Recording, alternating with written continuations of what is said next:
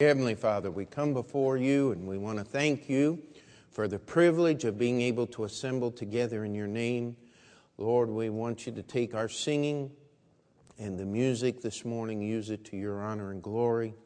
We ask that our hearts would be prepared for the preaching of your word. And Lord, when we get to the invitation, that not a one of us would withhold from you what is rightfully yours. That we would surrender our hearts and our lives and our futures and our hopes and our dreams to the words of your book and to the direction that you would have in our lives.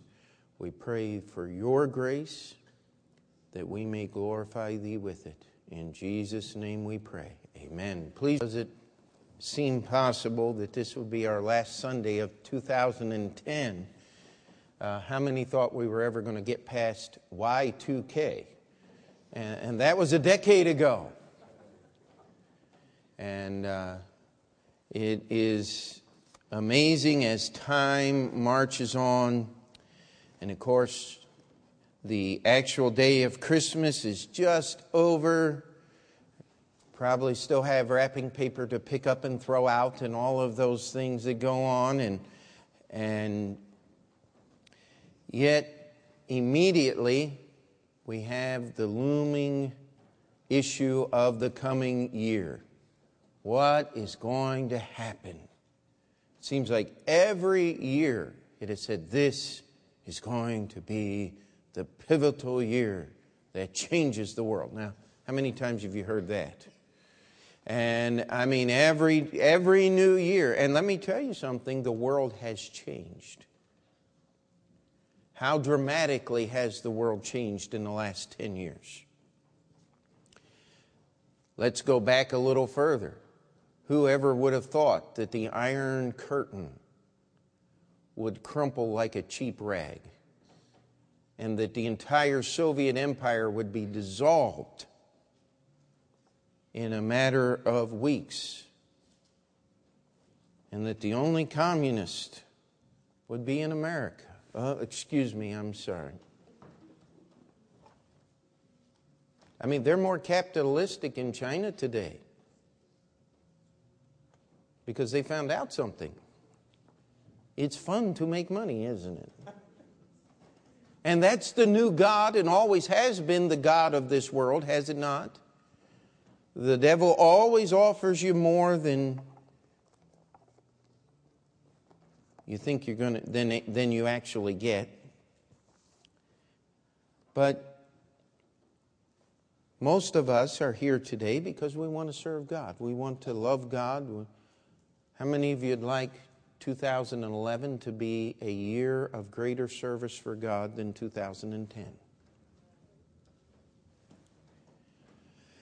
And there's nothing wrong with desiring the right things. And let me tell you, I believe the question that was being asked here in Matthew chapter 18, if you would turn there with me in your Bibles. Uh, Matthew chapter 18, there is a question the disciples were asking in verse 1. And we're just going to try to examine the first few verses here, walk down through the text, and think about these things and ask God to give us some direction.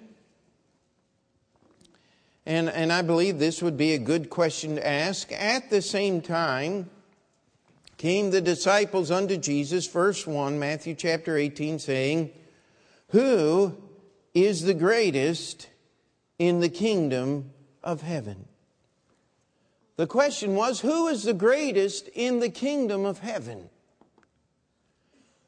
Now, certainly, it is not wrong to desire to have a prominent place or to be a great servant of the King of Kings and the Lord of Lords. Amen?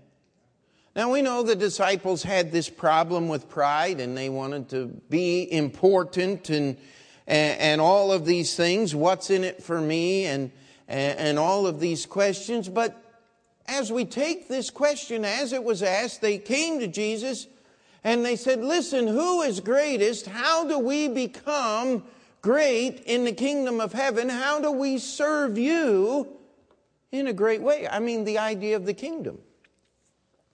A kingdom is where the king rules. Amen? It's just that simple.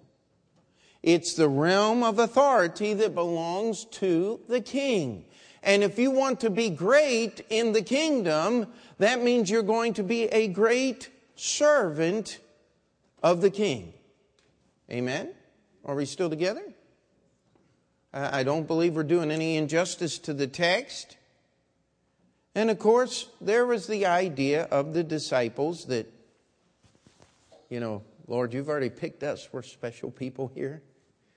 Uh, how does this thing work out? And I love Jesus' answer to this question, and we'll find that the answer